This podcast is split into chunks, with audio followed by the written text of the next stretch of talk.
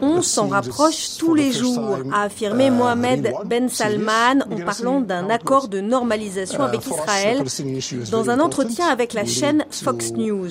Le prince héritier a ajouté, Pour nous, la question palestinienne est très importante, nous devons la résoudre. Il a averti parallèlement que son pays se doterait de l'arme nucléaire si l'Iran faisait de même.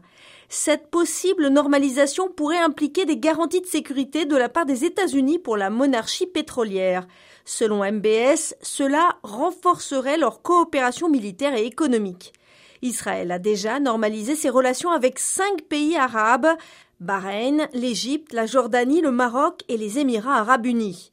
Ces déclarations ont fait réagir l'Iran. Le président Ebrahim Raisi a averti mercredi soir à New York qu'une éventuelle normalisation entre Israël et l'Arabie saoudite constituerait une trahison de la cause palestinienne.